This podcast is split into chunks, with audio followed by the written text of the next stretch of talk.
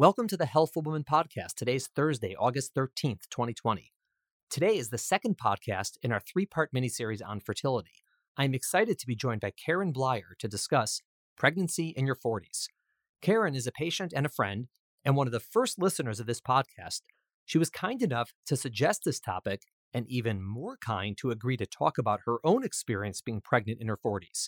So today, you're going to get to hear the perspective of the pregnant woman and her doctor. Next week, on Monday, we have two podcasts on gestational carriers, also known as surrogate pregnancy. In the first podcast, I'm joined by my friends Adina and Simon Brief to discuss their own journey of having a child with the help of a gestational carrier. In the second podcast, I'm joined by Adrian Van Ardsel, their carrier. Talk about getting both perspectives on a topic. So definitely mark your calendars for those two podcasts on Monday.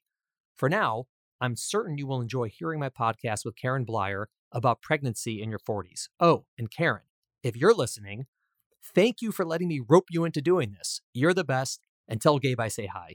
Thanks for listening. Have a great day. Welcome to today's episode of Healthful Woman, a podcast designed to explore topics in women's health at all stages of life. I'm your host, Dr. Nathan Fox an OBGYN and maternal fetal medicine specialist practicing in New York City. At Healthful Woman, I speak with leaders in the field to help you learn more about women's health, pregnancy, and wellness. We're here with Karen Bleier, who is the mother of Ruben, who was born in November of last year. Karen is uh, a patient, a friend, and when this podcast started, Karen sent an email to me saying, Hey, we should talk about pregnancy in women over 40. So I said, What a great idea you're coming on as the guest. So, Karen, welcome to Healthful Woman. Thank you. So happy to be here today. It's uh, definitely, it's actually my first podcast. So excited to be a part of this. Well, you're doing great so far. How are you feeling? How's motherhood? Motherhood's amazing. My son now is close to uh, eight months. And obviously, the silver lining out of all of what we're going through is the fact that I now get to spend more time with my son at home. Instead of returning to the office, I am now working from, from my home, which is just amazing. And what is he up to? Is he also working from home? Is he doing like, you know, is he drooling on Zoom? And what, what is he doing right now? He does participate on some client calls and some team calls via Zoom. Absolutely. He's a special guest, but he's definitely sleeping through the night. So it certainly makes it easy on both my husband and I. Right. And how, how is Gabe doing? Gabe's the husband. Oh. Gabe is excellent. He's loving uh, fatherhood and loving this time with him as well. That's fantastic. So, Karen, tell me, why did you send me the email? Why did you think we should be doing a podcast on pregnancy for women over the age of 40? I just think that there's perception out there that it's maybe difficult if you're over 40 to have a child on your own. I had misconceptions about it and it happened for me. And I just thought it was important for women over 40, you know, to hear other stories uh, from other women about, again, it is possible to get pregnant on your own. So I think that's a great idea. And I do think it's a really important topic. Just so everyone understands, tell us, I mean, tell us your story. What, what did you go through in terms of your journey to where you are now, at least in terms of pregnancy, let's say? Sure. Well, I I got married actually later in life, so I didn't start the process until uh, much later. I would say I was 40 and a half the first time I got pregnant. Unfortunately, I did have a miscarriage after nine weeks as a result of trisomy 22. I had the fetus tested after I had a, a D&C. I was told at the time that it is pretty common. Right. And I would say that doctors at that time told me that my chances of having a, a healthy baby, again, I was uh, 40 and a half on my own and on my own terms without assistance, uh, was, was pretty slim. So they suggested that I see a fertility, fertility specialist uh, for a consultation. I discussed my options at that time with the fertility specialist and they proposed IVF. But I decided actually to wait, try my luck and have hope. You know, the first time I conceived, I was lucky that I actually conceived pretty quickly after coming off uh, birth control. So again, I decided to just wait it out. And uh, three months uh, post my D&C, and at that time, I was 41. I conceived, and uh, we had a, a, healthy baby this past November. Right, and so it's you know it, it is true, obviously, that as women get older, there is it's more difficult to get pregnant, you know, quote unquote, spontaneously without assistance. And you know, one of the issues is fertility itself, like getting pregnant. And, you know, for women who are 40 or 41 who are getting, you know, regular periods, they usually will be able to get pregnant, right? Because, you know, if they're having sex and there's a, an egg and a sperm, like they will get pregnant. But then the second issue is there is a higher rate of miscarriage. And like what you had with the first pregnancy, where the chromosomes are abnormal, and that is related to age. The the older, more so for the woman than for the man, but the older woman gets, there's a higher risk of miscarriage, generally from genetic abnormalities. But these are just odds. It's not like women who are 40 don't get pregnant and have, you know, normal, healthy pregnancies. Was did you feel that when you met with the fertility specialist that he or she was you know, just saying, well, it's an option because it'll improve your chances and sort of speed up the timing? Or was it like, you're doomed, this isn't going to work unless you, you know, do these treatments? It was an option, especially for women in New York City. she made a joke at that time that uh, women in New York City tend to be impatient and they don't want to wait.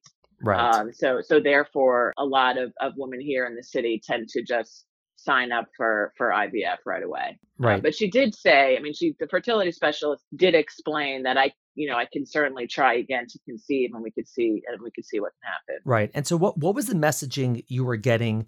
Maybe not from the fertility specialist, but you know, I don't know if you were discussing this with you know friends and family, or you know, reading online, or you know, social media, or whatever. Yeah, I would say that there's a lot of noise out there so again, reading online or or even hearing from the doctor at that time that I saw from an OB perspective. Right. Wasn't me. Um, they put in, I know, definitely wasn't you. definitely wasn't you, Dr. Fox. Oh, Dr. You know, Fox. Oh, I like that. Dr. Okay. Fox. I didn't know if I could call you Nady on yeah, the podcast. Yes, you, if you can call me that in real life, you can call me that on the podcast. All right, excellent.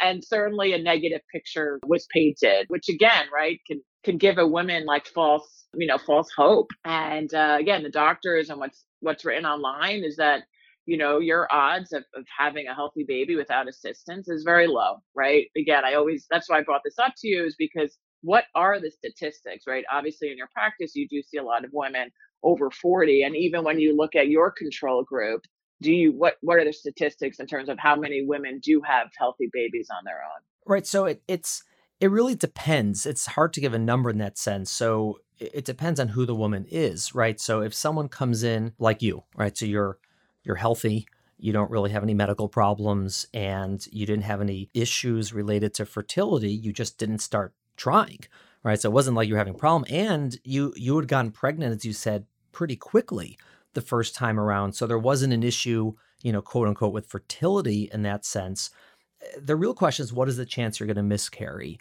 And you know, at the age of 40, there is a higher rate of miscarriage, and it's it's somewhere, you know, let's say 40% or somewhere in that range, which is high, 40 to 50%. But what a lot of people don't realize is, you know, that number sounds really scary. But even if you're in your 20s or 30s, the risk of miscarriage is higher than people think because so many early pregnancies will miscarry. So you're talking, you know, 10 or 20 or 30% of pregnancies will miscarry based on someone's age. So when it, if it goes from 20 to 40%, yeah, that's a big jump, but it means you're not necessarily going to miscarry. And so women who are able to get pregnant at age 40, particularly quickly, it's just a matter of your odds and they're and they're not bad. And then if someone doesn't miscarry and they sort of make it to, you know, 9, 10, 11, 12 weeks, there is a higher risk of a genetic abnormality without a miscarriage, things like Down syndrome or trisomy 18 or 13. So it's higher. But by the time you get to 11 or 12 weeks, it's not very high. You know, it's in the range of 1, 2, or 3%. And we can test for those things. And so it's really just, you know, being able to get pregnant, which many people struggle with. And that's a different, you know, that person would have different odds and once you're pregnant, sort of being lucky enough, because there's not much you can do to prevent it, to be lucky enough to not miscarry. And then after that point, it's not markedly different from somebody else, other than a you know a, sl- a higher risk of a genetic abnormality, but not 50%, a higher risk like one, two, or three percent instead of less than one percent. And so I would have told you, you know, that yeah, try. You know, if you're still getting your period and you're able to get pregnant and you're, you know, you can emotionally handle the idea of up to a 50% chance of miscarriage, then yeah, you should try because it's certainly easier to get pregnant on your own than it is through IVF. Absolutely. Yeah. I mean, a lot of the treatments that fertility specialists will use that are, you know, before IVF, which are less invasive, aren't helpful in terms of for someone like you unless you weren't ovulating or you were having issues getting pregnant. But the thought is, you know, that they could do IVF and maybe test the embryo and lower the risk of a miscarriage. But that's not it's not perfect either. IVF, you know, it's wonderful for people who need it, obviously, but it's not great necessarily for someone who might not need it. And that's part of the issue. And since it's so available, like you said in New York City, it's it's, you know, you can't throw a rock without hitting a fertility specialist it's I say the same thing about MFMs. There's too there's too many of us also. It's I'm not I'm not I'm not, you know, ranking on the IVF people. They do amazing work, but it's, since it's so available and a lot of people have insurance coverage for it, it's easier to do. Did you have specific fears, meaning yourself, or was it just what the people were telling you? Fears of anything. You know, you're you're like, oh my God, I'm I'm over 40, I'm gonna get pregnant, A, B, or C is gonna happen to me, or was it just you were sort of blissfully going about your business and all these people are telling you that it's going to be horrible. I put things in perspective, right? I didn't I didn't stress at that time. You know, my husband and I really, you know, sort of had hope, you know, or or some sort of, you know, belief that if it was meant to be, it was meant to be. I mean, I would say obviously that my fear the whole time, I guess, of getting pregnant over 40, right, is just making sure that the fetus, right, what what it would be healthy. When you got pregnant, did you what did you decide to do in terms of testing or screening for genetic abnormalities? I did decide, and that was working with you, uh, Nady, to actually um, do. I had the had the CVS. Right, right. I decided uh, not to wait for the amnio and uh, took your recommendation on the CVS. Right, and that was because you wanted to do definitive testing instead of just the screening with the blood test and the ultrasound. Correct. Exactly. Right. And given we ha- what yeah. happened the first time around, yes. Right. I mean, because we, you know, we just finished recording a whole series on, you know, genetics and pregnancy, and there's so many options, and we lay them all out. But you know, for many women, particularly those who are a little bit more concerned about it or went through, you know, a miscarriage where there was a genetic abnormality, it's just it gives a lot more sort of a final answer that you know no there isn't genetic abnormality we know 100% you know for what we can test for everything's good and you sort of move forward and how was the cvs for you from a, an experience standpoint in terms of like pain or you know uh, discomfort or inconvenience how did that go No discomfort or pain at the time of the procedure. Again, maybe I guess some nerves going into it because we just wanted to, you know, be hopeful that everything would be okay uh, with the fetus. So I think waiting to hear from you, I don't know, I, I might have, it was very quick. I think the turnaround was 24, maybe Yeah. 48 next, hours. next so day yeah next day, yeah. So uh, I think, you know, that was the worst part was uh, waiting to get that call from you. But in terms of the procedure, to me, yeah, no pain or discomfort. You did an excellent job. yeah thanks have, have a cvs with me it won't hurt um, I think I had some bruising on the outside, right, but that that was just obviously just given the the procedure, but, right but yeah no yeah. discomfort. And that's, I mean, the CVS, it, it's it's not something you would, you know, normally just sign up for voluntarily Right. because it does. There is there is pain involved with having a needle stuck in your belly, but as you said, it's it's not generally the the physical pain that causes the most anguish. It's that waiting for the results after you do it or the day before that you're gonna have these results because there's so much you know anticipation and you know is everything gonna be okay? Is everything gonna be okay? And that is that is hard. And it's one of the nice things about being able to get a turnaround called the the FISH analysis which is a, a certain lab technique for getting the chromosomes very quickly and you get the results the next day. They run the other way to do it which takes a week or two but at least you get sort of the quick results for for many of the conditions quickly so you did that and then obviously we looked at the baby head to toe several times which helps you you know see the baby do you remember what it was like seeing the baby for the first time and seeing you know the face and the, the arms and organs and just how he was going to look Oh, the full body. Oh, it was amazing. I mean, it's crazy how you have that technology today to see everything. And the fact that you were telling me, you know, I think we were, I don't know, is that at three months? Right. That um, I was going to have a big baby. well that was that you know that that wasn't such genius because you're like seven feet tall and gabe's like seven feet tall so it didn't take a lot of uh, predictive ability to figure out you're gonna have a big kid. It is really pretty cool though you said. The ultrasound technology available now to look at the baby is just remarkable and the resolution we get is great. I mean even as early as 12 weeks you're seeing features. It's it's really impressive and it's reassuring to see that the baby looks normal. Doesn't you know rule out everything that could possibly happen but it just it, it's so reassuring to see that everything looks normal, not just the face, but just every organ. And we can look at such amazing detail. And people usually find that to be pretty cool. Yeah, and I think it puts my it put my mind at ease throughout the rest of the pregnancy. Right. right. So which right. was which was critical. Right. How was how was how was Gabe doing through all this?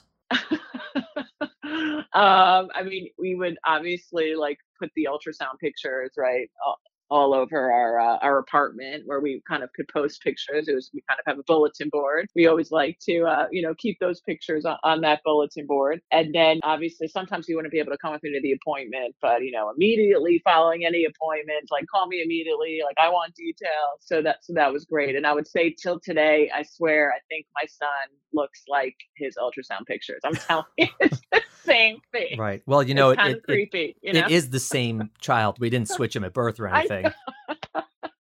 So, where, did you did you find was there was there any time in pregnancy when or even before that you know you and Gabe felt differently meaning because you're by nature you're pretty laid back and you're not oh. you know oh. you're not a big worrier in general but was there times where maybe he's worried about something and you're not or you're worried about something and he's not I would say Gabe is more laid back than I am. Really? So yeah. Actually never worried that, about anything.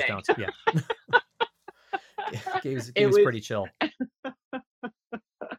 it was it was me who he had to put at ease. Right. Well, because he's from Um, the you he's know- from the Midwest. You're you're a New Yorker, so by definition, he's he's way more chill than you could ever be. Yeah. So, so that, all right. I so mean, he good. was like my coach. I mean, Nady, as you know, I went had tremendous back pain throughout the pregnancy, and there would be at times where I'd be like, "Gabe, I can't do this." he would just cheer me on and you know tell me like I can. So um, Right. yeah, no, he was absolutely what a, a great partner. Right. There's no turning back now. we already did the CVS, and so so let's. What, what was pregnancy like for you physically? A lot of women are afraid as they get you know older. Obviously, forty is not old. It's just you know in the world of pregnancy, you're older than many women who are pregnant. What was it like for you physically? Did you find it was very difficult? I know you had a lot of back pain, but that was more pre-existing than anything else. Yeah, I mean, I, I would say I did find it difficult. My younger cousin just had a baby uh, four weeks ago, and she's 32, and she didn't complain about anything. Mhm. And Maybe I'm not maybe usually you a just yeah, complainer. maybe you just complain a lot. I I was going to say, yeah, no. my mother told me. oh, that's nice. Yeah. You complain too much, Karen. Yeah. Why can't you be more like your brother? Uh, All right.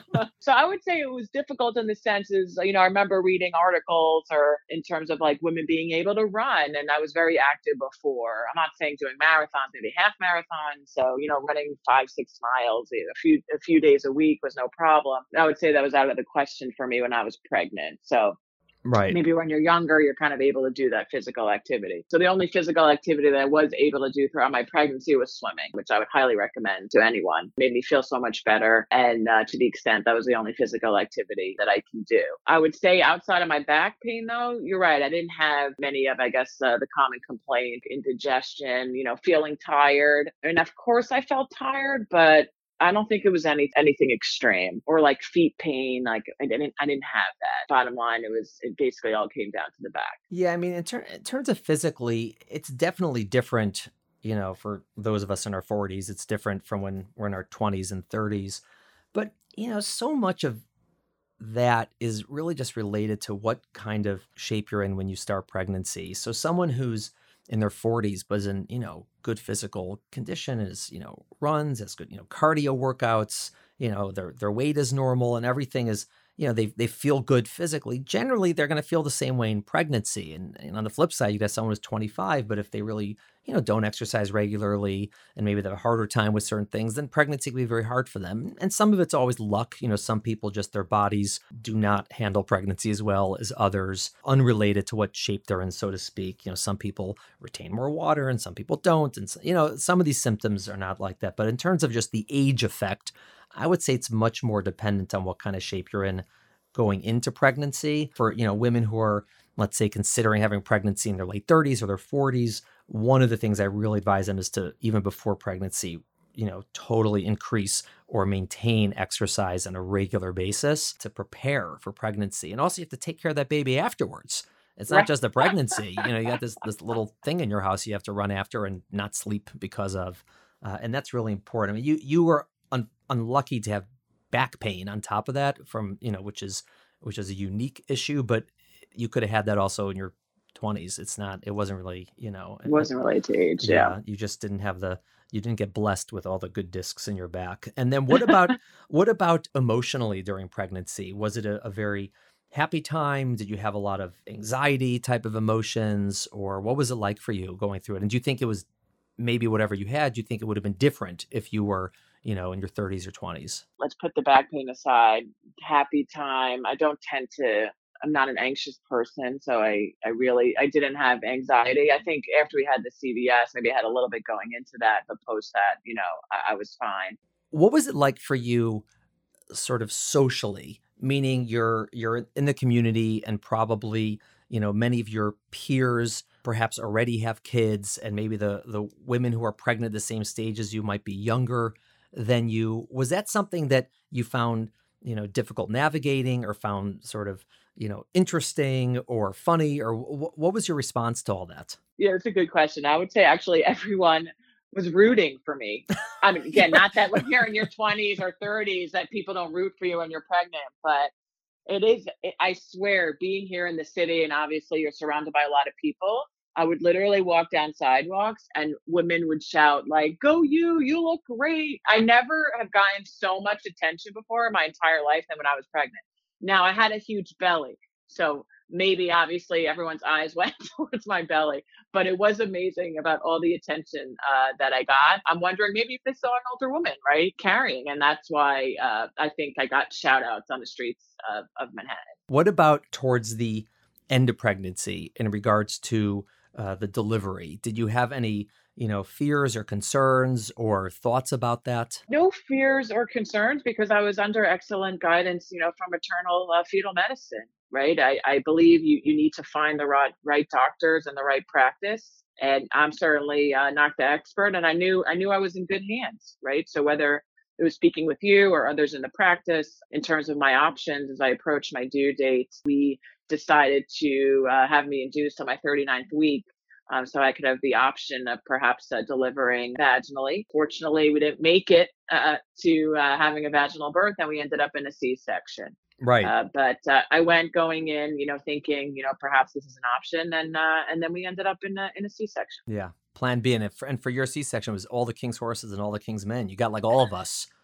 exactly. It was three OBs. Yes, three three OBs. Only because we like you. We, one of us could have done it, but uh, everyone's like, "No, I want to go. I want to go. I want to go." So you had a whole whole team of people, and it's you know it's it's interesting what you said about have you know the, the doctors. There's there people ask me all the time if you know women over 35 women over 40 whether they should be seeing quote unquote a high risk doctor or a maternal fetal medicine specialist for the pregnancy and you know many women come to us for that reason because they just you know whatever they they feel like they're gonna I don't know, maybe get they're more high risk themselves or there's more complications and they just want to sort of feel more secure. But you know, most or don't they call know, it a, ge- uh, a geriatric uh, pregnancy? Oh, we right? don't we don't the... call it a geriatric pregnancy. that that would not be kind. So the the medical term, which is not great either, is called advanced maternal age, which is over the age of 35, and then there is unfortunately something called very advanced maternal age over 45 but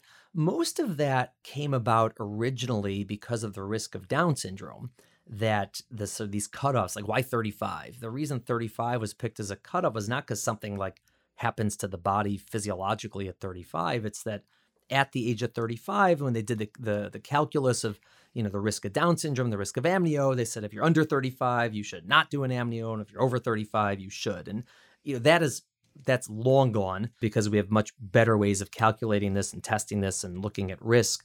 But the terms sort of stuck around. And so women who are perfectly healthy, there's nothing wrong with them, and they're 36 years old, they're told, oh, you're advanced maternal age, you're high risk. And, you know, the truth is, you know, other than the genetic stuff we're talking about, which we can test for, there are some risks in pregnancy that are increased as you get older for the pregnancy itself. You know, again, aside from the first trimester stuff we are talking about with fertility and miscarriage, there's, you know, there's a slightly higher risk of getting gestational diabetes. Okay, but you're talking about, you know, a risk of maybe instead of 5%, it's like 8% or 9%. It's not a crazy increase. And if someone gets gestational diabetes, it's generally not particularly risky to her the baby. It's just it's something to deal with and something to work with. It's not that crazy. The probably the biggest risks as women get older, and this is true, is there's the risk of preeclampsia. And so that definitely increases as a woman gets older. Again, that's typically a complication at the end of pregnancy. You know, that's one thing. There's a much higher risk of C section, which is interesting. As women get older, the risk of cesarean goes up. And there's different thoughts about why that is. One theory is that sort of, you know, as women get older, either they or their doctors are sort of more conservative and less quote unquote you know comfortable with risk and so they're more likely to do a c-section. Either the doctors will recommend or the patients will want it. And the other theory is like all the muscles in our body the uterus as it gets older doesn't contract as strong. It's not as strong a muscle until there's a harder time in labor. But whatever the reason it's definitely true. I mean statistically at the age of 40 your chance of a c-section is about 40% which is double what it would be someone in their 20s you know, you ended up with a C-section. It's hard to know what would happen if you were in your 20s because, again, you know, the specific you had a big baby in the set, so who knows? Right. So my um, situation yeah. was because of the size of the baby. Yeah. So I we think. think. Yeah, yeah, I mean, it's so. It's, so we think. Okay. Yeah, it's hard to know for sure. I mean, obviously, that right. these things are are are interesting because if you you know if you labored forever, he would have fit eventually, but at some point it wouldn't have really been that safe. And so these the decisions in labor when to switch are are complex. But I think one of the big components was that you know he was big.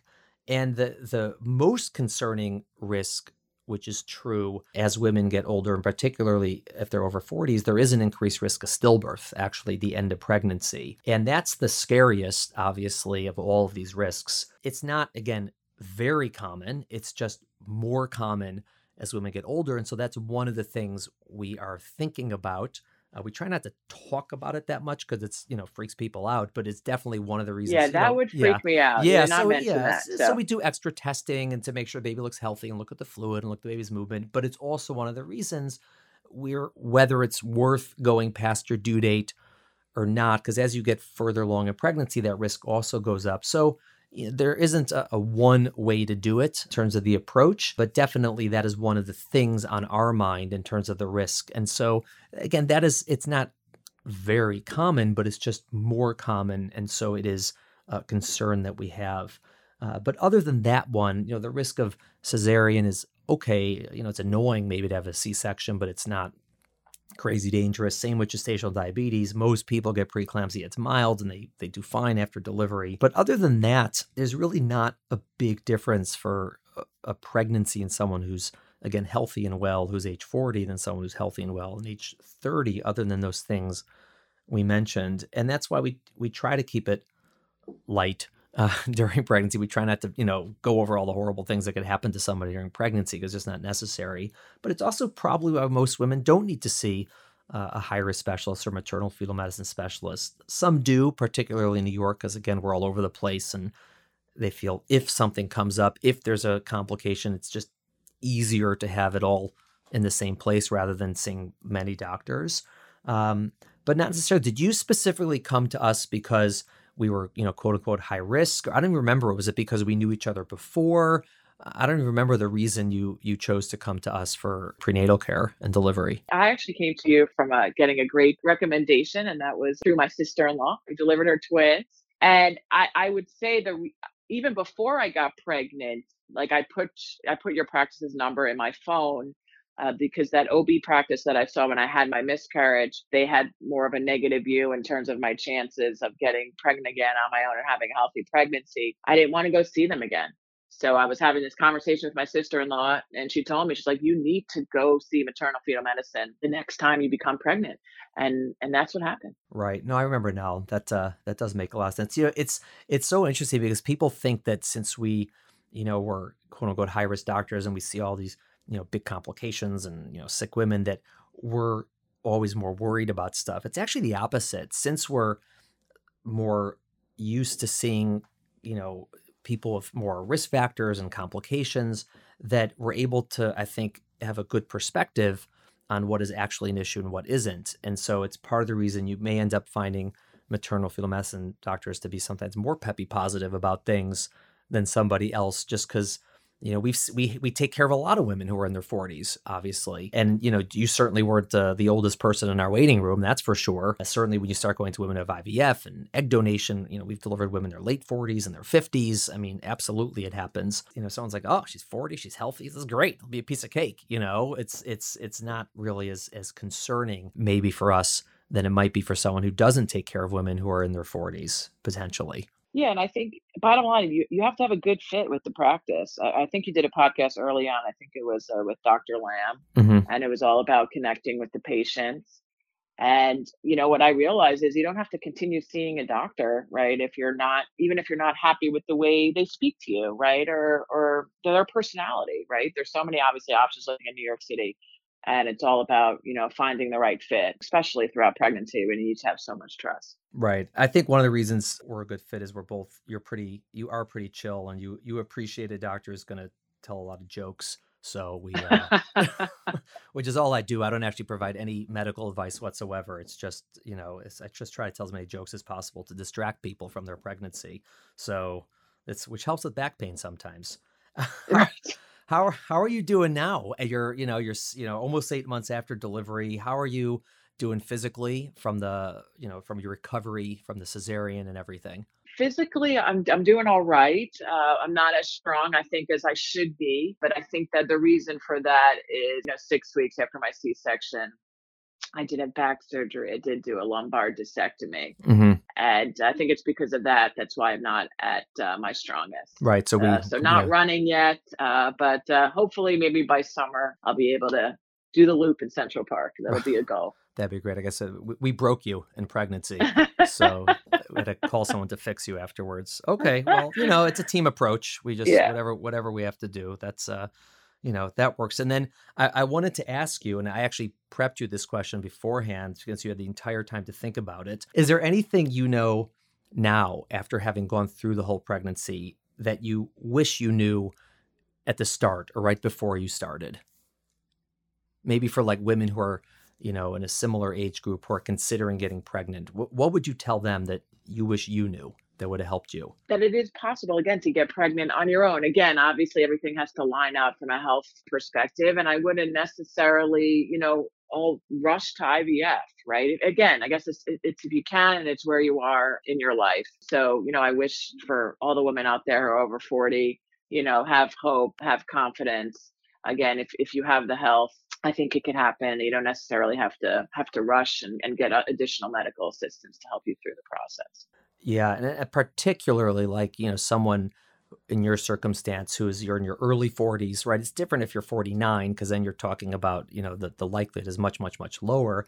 But particularly you know you're in your early 40s, you're healthy, you didn't have an issue getting pregnant, and there's really nothing that's gone on other than your actual age is 40 right if if no one knew what your age was no one would think there's anything wrong with you right everything's going fine and so I just think it's important to, you know, to have that. And if something sounds maybe too pessimistic than is right, you know, get a second opinion and you can figure out what's going on. Now, if everyone tells you the exact same thing, or maybe that's just your situation and that's how it is, and that's okay too. But definitely, you know, it's it's something to consider. It's not like when you hit 40, it's it's, you know, nothing's gonna work. It's it's, it's just not how that's not how the odds are. Wow, Karen, thank you so much for the idea for this podcast. Thank you for thank you. thank you for thank you for listening to the podcast and for letting me know your thoughts. I appreciate it, and thanks for coming on, agreeing to be a guest. When you know, not many people when they email an idea think they're going to get you know roped into actually getting interviewed on the podcast. But I thought your perspective would really be more interesting than mine for sure. I, I didn't go through the pregnancy. So I think that it's it's a really good perspective for women to hear and I appreciate it. All right. Thanks so much. Keep up the podcast. They're great. Thanks, Karen. Thank you for listening to the Healthful Woman podcast. To learn more about our podcast, please visit our website at www.healthfulwoman.com that's H E A L T H F U L W O M A N dot com. If you have any questions about this podcast or any other topic you would like us to address, please feel free to email us at hw at healthfulwoman.com. Have a great day. The information discussed in Healthful Woman is intended for educational uses only and does not replace medical care from your physician. Healthful Woman is meant to expand your knowledge of women's health and does not replace ongoing care from your regular physician or gynecologist. We encourage you to speak with your doctor about specific diagnoses and treatment options for an effective treatment plan.